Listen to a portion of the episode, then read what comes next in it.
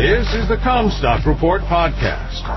We are strong advocates for the American family farm and your top source for the agriculture markets. And now, here's your host, David Kruse. This is David Kruse with the Commstock Report.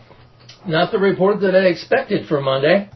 The Middle East is someplace where we're generally better off if we do not hear anything about, and particularly prefer it being absent in headlines.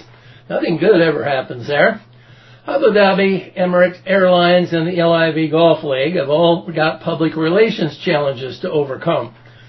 The cultural animosity of the region is so ingrained between people amongst themselves that even sects of the same religion despise and kill each other. I have toyed with the idea of putting visiting the Holy Land and the Nile pyramids on my bucket list, and every time we get near the point where that begins to feel like a comfortable possibility, some new atrocity reaffirms that nothing has changed there in thousands of years. Given the current reoccurrence of man's inhumanity to man as Israel battles Hamas, it is looking like the clock is running out for such a trip for me. They share the eye for an eye and tooth for a tooth philosophy and maintain grudges of hate for generations. Christianity, which espouses turning the other cheek, treating others as ourselves, and offering forgiveness, was a radical concept that most there describe as being infidelism. Their response is death to the infidels. The Crusades have never really been settled. The challenge to U.S. foreign policy for this seething region has been to maintain a status quo where they do not kill us and where their killing each other is kept to a minimum. Every once in a while some new bloodbath erupts and while it can happen as a surprise, as it was with the attack on Israel by Hamas, it is no surprise.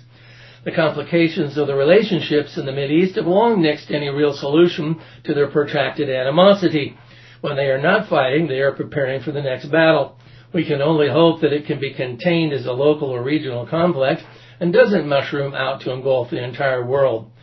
Hamas didn't do this without help, and Israel will be the typical unforgiving.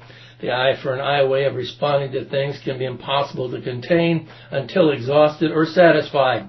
There's no question what side that we are on. There were reportedly Americans killed and others at risk in Israel, and the U.S. military should provide all the assistance to the Israeli Defense Forces requested.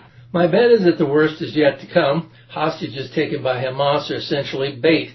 An urban ground offensive will likely take place in Gaza, as in Fallujah in the Iraq War, probably 200 times Fallujah. And Hamas has laid the trap for it. The word hostage suggests someone rescuable, but I unfortunately do not think that is likely the fate of many taken by Hamas. The USS Ford Carrier Battle Group is now off the coast. That puts Navy SEAL teams in position for potential rescue attempts of U.S. hostages in Gaza when the IDF starts their counterattack. One thing that has changed in my lifetime is that the United States is no longer dependent on Mideast oil. Yes, OPEC can move the crude market, but the kind of dependence that we had during the energy crisis of the 1970s no longer exists. The price of gas can soar, but there will be fuel at the pumps in the United States. Ethanol and biofuel made a contribution to that. The U.S. North America can produce its own oil if need be, even help out others with natural gas. It is no longer good enough for many Americans to know that there will be gas at the pump, as they have become very sensitive to the price. I filled with 319 a gallon E30 this weekend. I can live with that. They are essentially demanding cheap gas at the pump and it is harder to guarantee them. Whatever disruption that the Mideast causes the world oil markets bleeds back to us in terms of price if not supply. U.S. jobs are plentiful. The economy performs surprisingly well. Yet having cheap food and cheap gas has been added to the demand of having a job for U.S. consumer satisfaction. The reason that Hamas acted as it did was because the Palestinian cause had become marginalized in the region. Word was that Saudi Arabia and Israel were about to ink a normalization of relations, where the Saudis recognized Israel in accords similar to what Egypt and other Arab Muslim nations have done. This would have been the final straw for the Palestinians, ending whatever leverage they may have had on a separate state. The war in Israel will result in the same outcome, but they had nothing to lose.